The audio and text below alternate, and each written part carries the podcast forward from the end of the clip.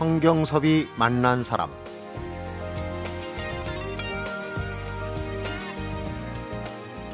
한마디로 삼국유사를 읽는 길에는 왕도가 없다. 다양한 이야기가 다양한 해석의 가능성을 열어놓고 기다리기 때문이다. 이번에는 우리 건국 신화에서 11명의 주인공을 불러냈다. 모두 나라를 세운 신화적 인물이다. 성경섭이 만난 사람, 오늘은 삼국유사 속에서 아홉 가지 리더십을 찾아낸 한양대학교 고은기 교수를 만나봅니다.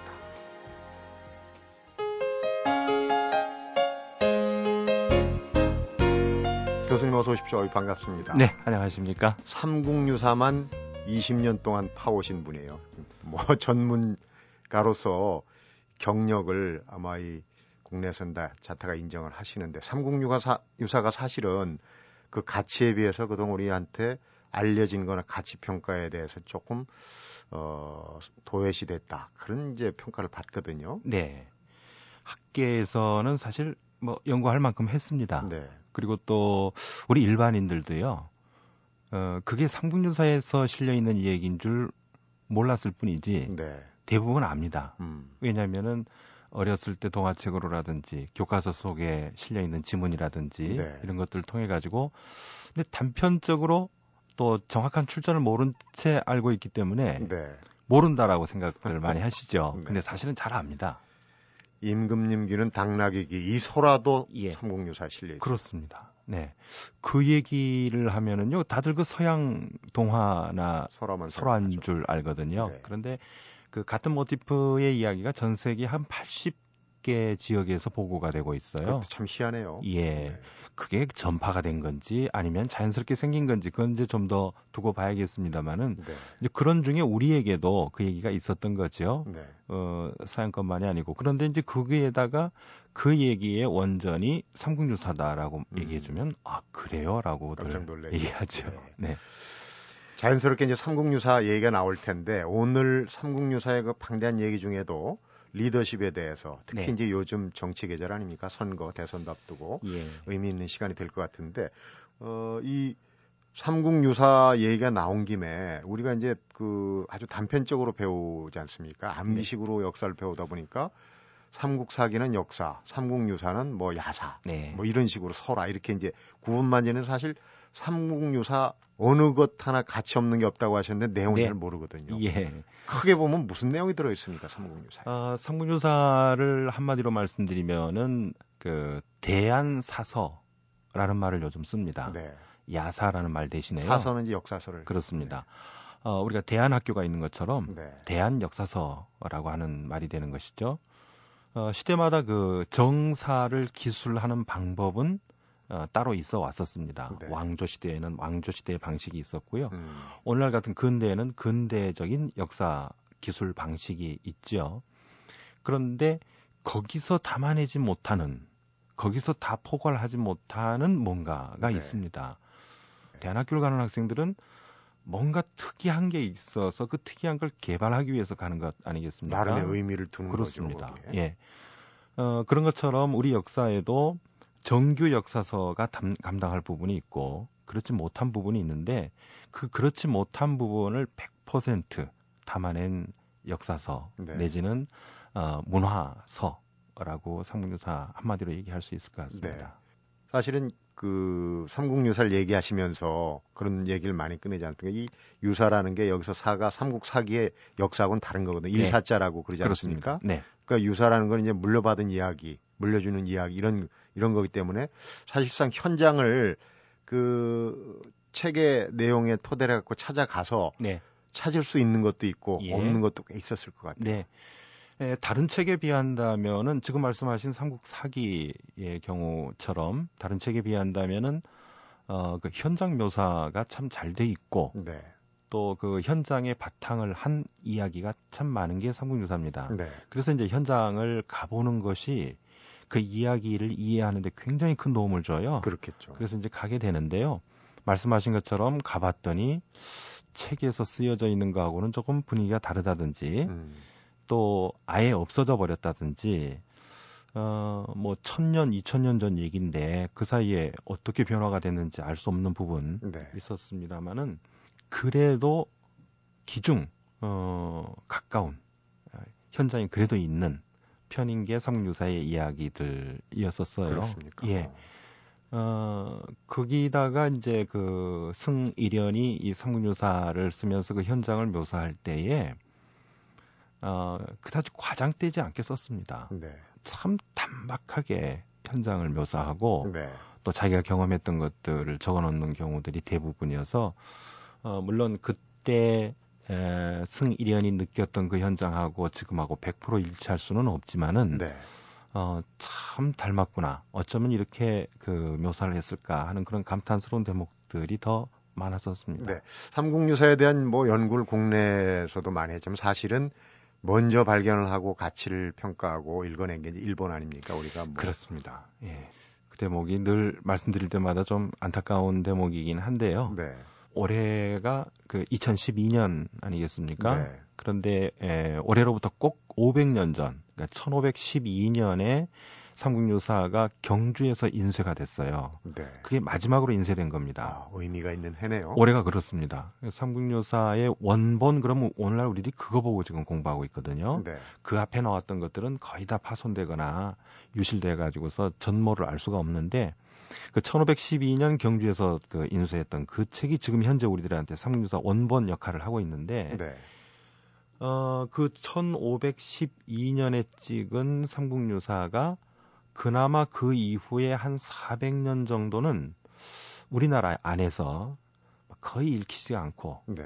심지어 그 조선조 말기에 되면은 종적을 감춰 버려요. 아무래도 조선이 유교적인 그렇습니다. 그 사회이기 때문에 예, 그다지 큰 가치를 삼국유사에다가 부여하지 않았었죠. 어, 그런데 어, 1904년 그러니까 20세기가 들어서던 무렵에 어, 일본의 학계에서 우연히 삼국유사를 발견하게 되고 네.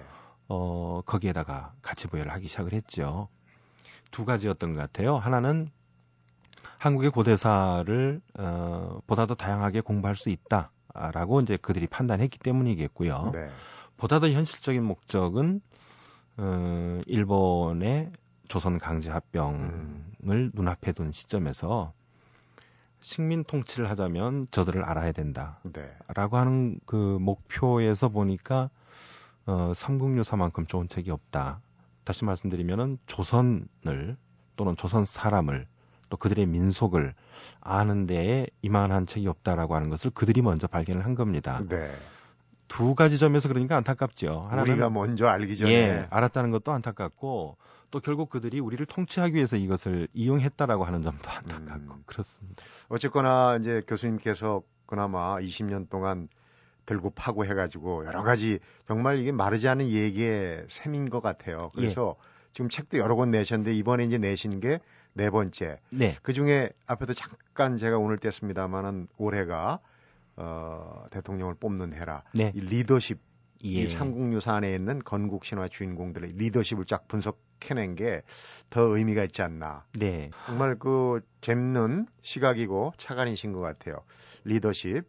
어, 여러 가지 리더십으로 구분했는데 우리 눈높이에 맞는 리더십으로 구분했어요. 어떤 내용인지 잠시 후에 이제 얘기를 한번 풀어서 어, 들려드리면 청취자분들도 아마 고개를 끄덕이실 겁니다. 성경섭이 만난 사람, 오늘은 한양대학교 문화콘텐츠학과의 고은기 교수를 만나보고 있습니다.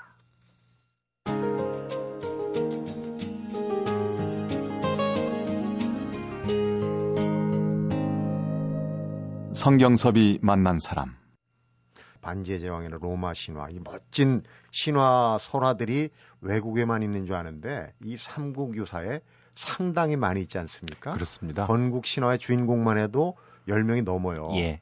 그래서 우리가 이제 단군 왕검 얘기만 어, 좀 부각이 되고 하는데 네. 오늘 나머지 부분 예. 포함해서 네. 한번 얘기를 들어보도록 하겠습니다. 그런데 리더십 구분을 참 재미나게 하셨어요. 예. 교수님 본인의 그 개인적인 경험에 빗대서 얘기하기도 하고 네. 또 다른 그 원전에서 차용해서 하기도 하고 그러는데 어, 우선 리더십 이름을 들어보니까 재미가 있습니다. 바리대기 리더십, 삽질 리더십 뭐 이렇게 있는데 우선 직접 그 11개인가요? 네. 리더십 이름을 좀 오늘 뭐 다 할 수는 없지만 예. 개괄적으로 얘기를 해 주시죠. 삼국유산에 이제 그 건국 신화가 11개가 등장을 하는데요. 어, 그 11개는 그렇다면 이제 각 한 사람씩의 주인공, 11명의 주인공이 있을 것 같습니다만, 있겠죠. 이제 그 중에 두 명, 두 명씩은 좀 짝지어서 얘기를 할 수가 있어서, 이번에 이제 제가 정한 리더십의 덕목은 9개입니다. 네, 묶어는, 묶어주는 네, 부분이 묶어주는 부분이 대목이 있어 가지고요. 음. 첫 번째가 바리대기 리더십이라고 붙인 것은 당군 신화 속에 웅녀가 주인공이 되고 있고요. 네. 삽질 리더십이라고 붙였는데 이거는 어, 부여 왕국의 헤브르와 금화를 음. 그 주인공으로 했고 안 좋은 것 같네요. 삽질. 그렇습니다. 그건 좀 안 좋은 겁니다. 네. 물지개 리더십이라고 하는 데는 그 고구려의 주몽, 어, 집토끼 리더십이라고 하는 것은 백제의 온조, 음. 보따리 리더십 이것은 신라의 박혁거세, 모퉁이돌 리더십 한 것은 역시 신라의 그 석시 왕조를 열었던 석탈해, 네. 눈높이 리더십이라고 한 것은 가야를 세운 김수로, 자전거 리더십이라고 붙인 것은 후백제의 견훤, 네. 마지막으로 물레방아 리더십이라고 이름을 붙인 것은 고려를 세운 왕건. 네. 이렇게 해서 아홉 가지입니다. 네. 이름만 들어도 네. 궁금증이 돋는데 우선 예. 어, 첫 번째로 그 웅녀의 리더십을 네. 사실은 단군 왕검의 리더십이 나올 줄 알았는데 네. 아니거든요. 우리가 그렇습니다. 웅녀 하면은 어 3, 7일 동안 쑥과 마늘을 먹었나요? 그래가지고 예. 인간이 됐다. 그 정도만 예. 알고 있는데 예. 여기 웅녀한테서 배울 수 있는 리더십이 어떤 게? 어, 당군 신화의 주인공은 당연히 당군입니다만은 이제 제가 주목한 것은 당군 신화 전체를 가만히 읽다 보면은 어, 주인공 당군이 태어나기까지 네. 핵심적인 역할을 했던 사람은 우리가 흔히 그 아버지 환웅을 생각을 하는데 물론 네. 아버지가 있으니까 아들이 태어났지만요. 그 환웅으로 하여금 어, 아들 당군을 낳게 하게 했던 일의 주도권을 쥐고 있었던 사람은 뜻밖에도 웅녀다라는 네. 생각을 했습니다. 어, 곰과 호랑이가 지나가는데 웅녀 어, 환웅이 하늘에서 내려오는 환웅이 불러서 야 너희들 사람 만들어 줄 테니까 굴에 들어가라고 얘기를 했던 게 아니고 네. 웅녀인 곰이 찾아와서 저희를 사람 좀 만들어 주세요라고 하니까 거기에 응해줬던 것이었단 말씀이죠. 예, 웅녀 쪽이 더 적극적이었단 말입니다. 그런데 웅녀가 마침 또 처녀가 됐어요. 사람이 됐는데 어 사람이 됐는데 아주 이뻐서 어 환웅이 야 너 와 나랑 결혼하자라고 했던 게 아니고, 아니고. 웅녀가 환웅한테 다시 와서 내가 사람이 됐으니 나와 결혼해서 아이들을 낳게 해주세요라고 얘기를 했다 이 말입니다. 네. 그러니까 일이 진행되는 과정의 주도권이 사실은 웅녀한테 가 있었다는 것. 이제 거기에 착안을 해가지고 어, 당군 신화에서 리더십은 도리어 웅녀의 리더십을 한번 얘기해 보는 게 어떨까 음. 하면서 그 웅녀의 리더십을 저는 이제 바리대기 리더십이라고 이름을 붙였는데 네. 바리대기는 아시다시피 우리 민속에 나오는 어, 이른바 그 무당의 조상이 된다라고 하는 네. 어, 일곱 번째 딸로 태어났다는 그 운명 때문에 버림받고 그럼에도 불구하고 나중에 병든 아버지를 구하기 위해서 자기를 희생해서 약을 구해다 준 딸이란 말씀이죠. 네. 어, 그 바리디기에서 보면은요, 위에 여섯째까지 딸들은 아버지 밑에서 호의호식하면서 살았음에도 불구하고 약 구하러 가라 그럴 때 안 갔어요. 네. 그런데 버림받았던 일곱째 딸은 그러니까 자기가 나서지 않아도 되는데 그럼에도 불구하고 자발적으로 나서서 내가 약 구하러 가겠다라고 말을 하는 그 점. 그리고 그 약을 구해오는 동안에 숱한 고생을 합니다. 어, 자신을 희생하는 그런 네. 대목들이죠. 그러면서 결국 약을 구해와서 아버지의 병을 낫게 했던 그 일곱 번째 딸 바리대기. 네. 그 바리대기를 한마디로 얘기하면 그런 자발성과 희생의 정신을 음. 우리가 읽을 수가 있는데 그리고 어, 궁극적으로 어떤 비전이 있는 거죠. 그렇습니다. 아버지 병을 낫게 한다든지. 예, 웅녀 예. 같은 경우는 이제 또 나름대로 목표가 있었겠죠. 네. 바리대기 설화에서도요. 나중에 결국은 그 바리대기가 그 약구하러 다니는 동안에 낳았던 아들이 왕이 돼요. 어. 예, 웅녀가 낳은 당군이 왕이 된 것처럼 말씀이죠. 그러니까 사실 이 바리대기 설화하고요. 당군 신화가 많이 닮았어요. 네. 예, 그런데 바로 그렇기 때문에 이제 웅녀의 리더십에다가 저는 이제 바리대기 리더십이라고 이름을 붙여봤는데요. 큰 지도자건 작은 집단의 지도자건 말씀이죠. 가장 먼저 내세워야 할 덕목이 네. 희생을 무릅쓰고 자발적으로 나서는 음. 거기서부터 시작하는 게 아닐까 생각이 들어서 어, 당군 신화 속에서 이 발휘대기 리더십을 제일 먼저 한번 얘기를 해봤습니다. 어, 사소한 궁금증일 수도 있는데 예. 청취자분들을 위해서 제가 대신 여쭤보겠습니다. 여기 토템 토테미즘이라고 할때 곰과 네. 호랑이가 나오지 않습니까? 예. 그것은 실제로 그 동물을 얘기하는 게 아니고 네. 그 그런 이제 어, 상징을 가진 부족일 수도 있고 뭐 그런 거겠죠. 네. 우리가 읽는다면. 예. 바로 이제 토테미즘이라고 하는 게 이제 그거 아니겠습니까? 어, 토테미즘이 옛날에만 있는 것 같지만요. 지금도 있습니다. 네. 제가 인, 제가 근무하는 한양대학교는 학교 안에 들어가 보면요. 큰 사자상이 있거든요. 대학들이. 네. 근데 그 저희 학교에 있는 그 사자상에 이 그 아주 날카로운 이빨이 있으면서 그 입을 벌리고 있는 포효하는 모습을 이렇게 해놨는데 네. 그거 1년에 한 번씩 수리를 해요. 왜 그렇습니까? 했더니 입시철만 되면 한양대학교에 응시한 학부모들이 그 사자상 이빨을 갈아서 먹으면 합격한다는 얘기가. 네. 이거 현대판 토테미즘입니다. 그런 음. 게. 그러니까 어 그런 어떤 토테미즘을 가지고 있었던 한 그 부족의 대표를 당군 신화 속에서는 곰과 호랑이로 나타냈다고 그러니까 볼수 있죠. 웅녀가 대표했던 부족, 그 부족을 대표한 웅녀의 리더십이 네. 바로 이제 희생도 있겠고 적극성도 있겠고 네. 또 비전을 가진 그런 그렇습니다. 리더십을 얘기하는 거고. 예, 예. 네. 우리가 이 드라마에서도 굉장히 인기를 끌었어요. 주몽, 네. 오주몽의 어, 리더십은 또 이 웅녀나 바리대기와 다른 어떤 그런 부분이 있을 것 같아요. 네. 어, 물지개 리더십이라고 이름을 붙였는데요. 어, 이 물지개라고 하는 제목을 붙이게 된 것은 아주 우연한 계기였어요. 어, 그 저의 대학 시절 은사께서 당신이 젊었을 때 굉장히 고생한 이야기를 저한테 한번 들려주신 적이 있는데, 네. 어, 그 샘도 없는 판자촌에서 살아야 했던 굉장히 어려, 어려운 시절이 있었답니다. 네. 제일 중요한 게 이제 물이니까요. 음. 대학생 시절을 포함해서 한 4, 5년간을 매일같이 그 필요한 물을 그 우물가에 가서 짊어지고 와야 되는데 네. 얼마나 물지개를 많이 졌던지 내가 지금이라도 할 일이 없어서 물지개꾼으로 나서더라도 내가 밥은 벌어먹고 살 수 있다 이렇게까지 말씀을 하셨어요. 네.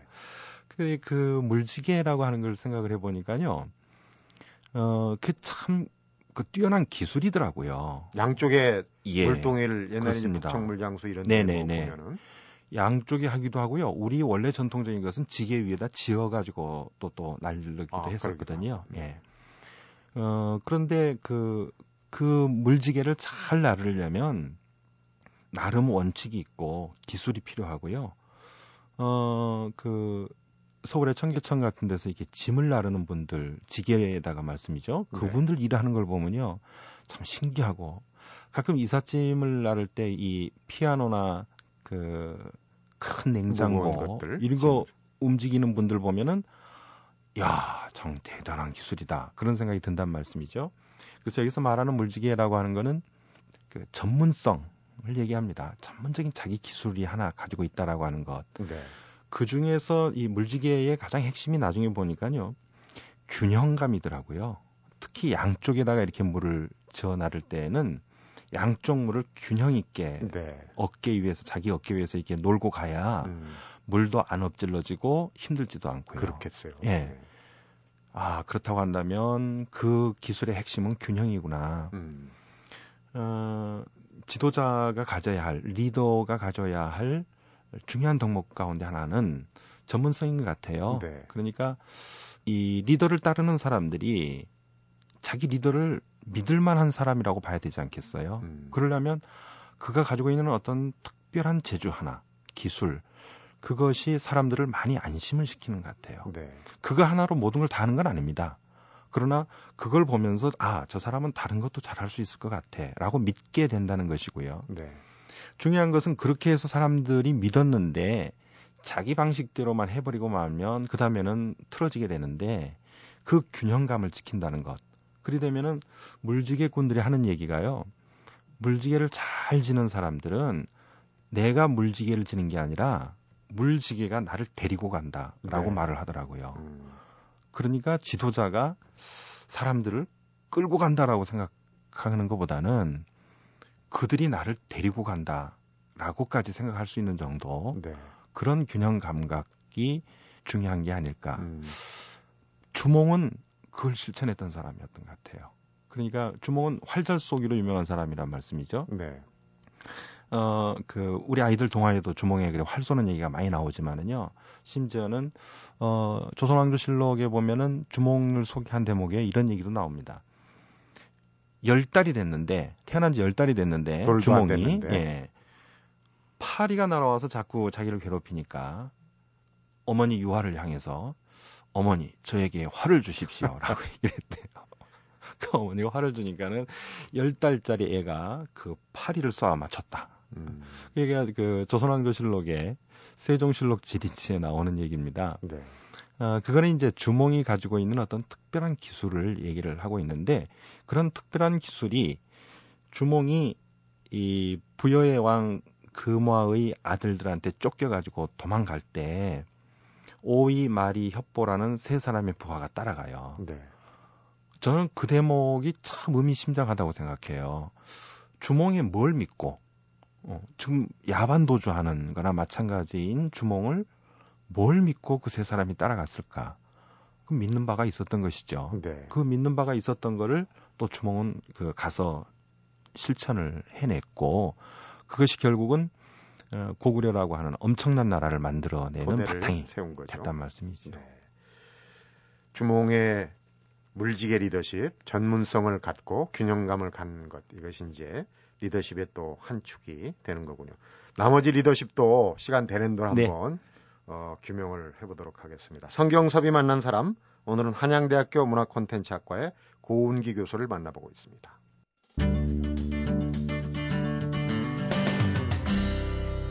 성경섭이 만난 사람. 그 다음에는 조금 안 좋은 쪽도 있어요. 그렇습니다. 우리가 그 고려 태조 왕건 얘기를 하면서 나오는 이제 궁예나 견훤 또 드라마의 큰 소재가 되는데 네. 견훤 같은 경우가 참 잘 나가다가 네. 어 끝이 안 좋았거든요. 그렇습니다. 견훤이 나오는 리더십은 어떤 리더십?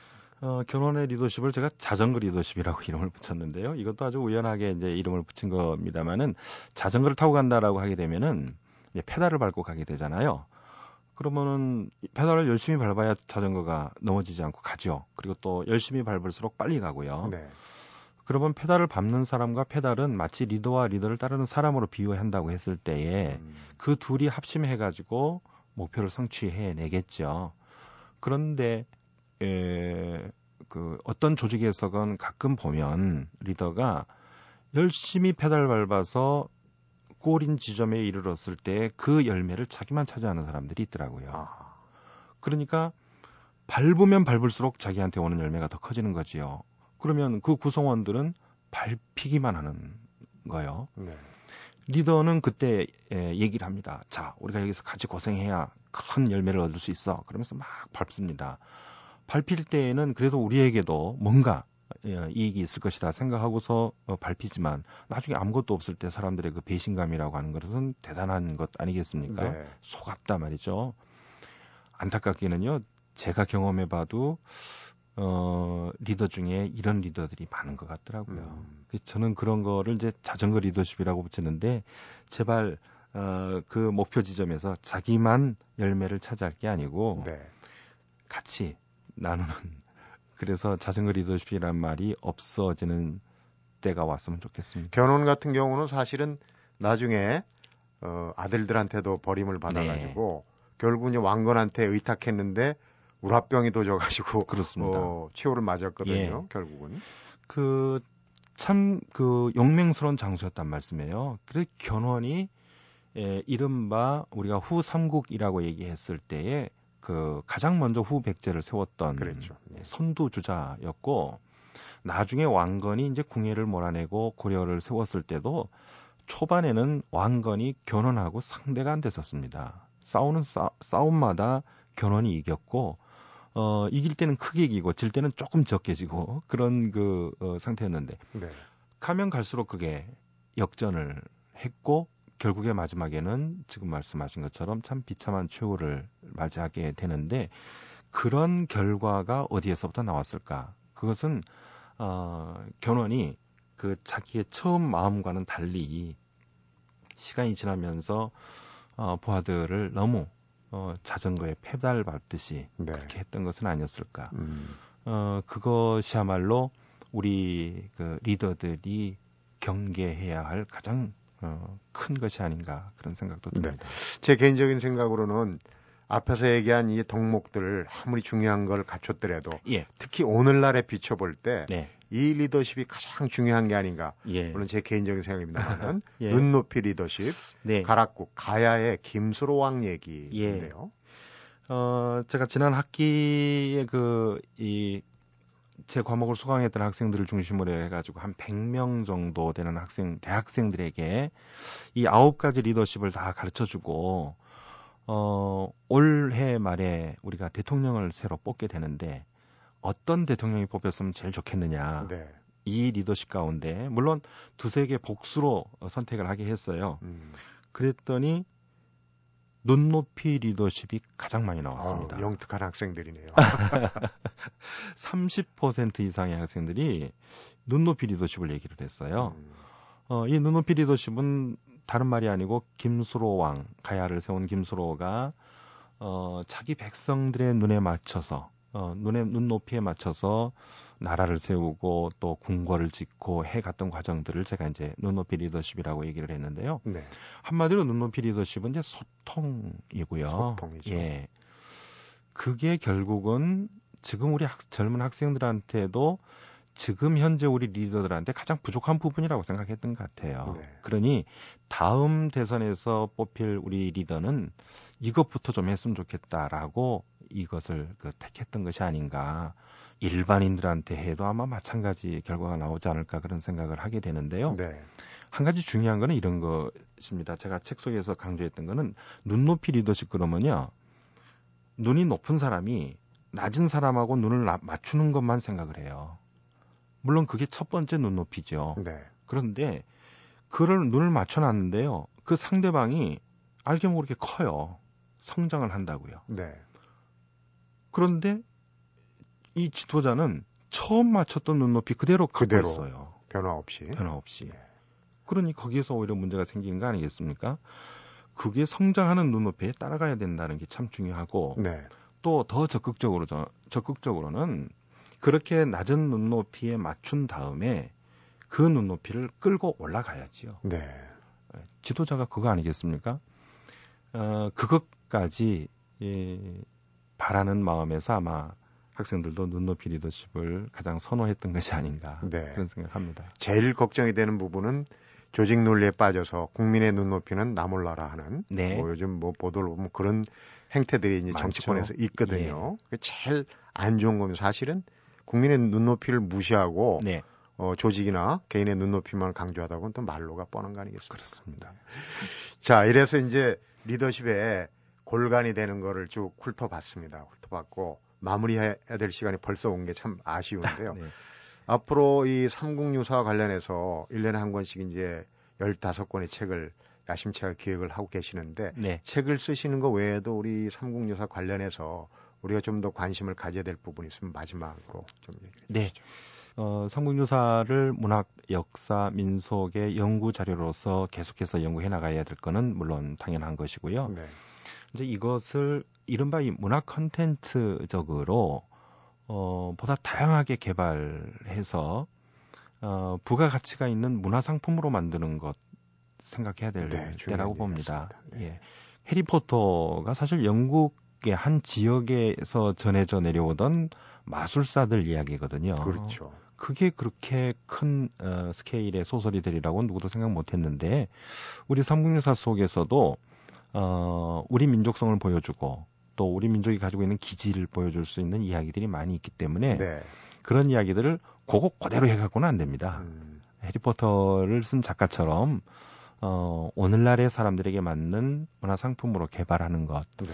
어, 뭐 저도 어, 연구하고 또 우리 학생들도 열심히 공부를 하고 있습니다. 지금 뭐 디지털 기술 때문에 미디어의 이 방법론은 많거든요. 지금 그 속을 채울 내용이 되는 콘텐츠가 지금 관건이 아니겠습니까? 그렇습니다. 그런 의미에서 우리 삼국 유사가 정말 표현하신 대로 끊임없는 샘소는 이야기의 셈인데 좀 잘 활용을 하면 좋지 않을까. 오늘 네. 30분, 35분 아주 짧은 시간에 얘기를 듣다 보니까 아쉬운 게 많습니다. 다음에 네. 한번 꼭 다시 모셔서 더 재미있는 얘기 들어봤으면 합니다. 오늘 말씀 잘 들었고요. 시간 내주셔서 고맙습니다. 네, 고맙습니다. 성경섭이 만난 사람, 오늘은 신화 리더십을 말하다의 저자 고운기 한양대 문화콘텐츠학과 교수를 만나봤습니다. 오늘 다루진 못했지만 왕건의 물레방아 리더십 얘기를 하면서 고은기 교수가 이런 지적을 했습니다. 흐르는 물은 먼저 가자 다투지 않는다. 일본의 나카노 도젠이란 승려가 한 말을 인용한 건데요. 아마 오늘을 사는 평범한 우리에게도 적용이 되는 말일지 싶습니다. 차례를 무시해서 다툼을 일으키고 또 기다리지 않아서 스스로 무너지는 일. 오늘만은 없었으면 합니다. 성경섭이 만난 사람 오늘은 여기서 인사드리겠습니다.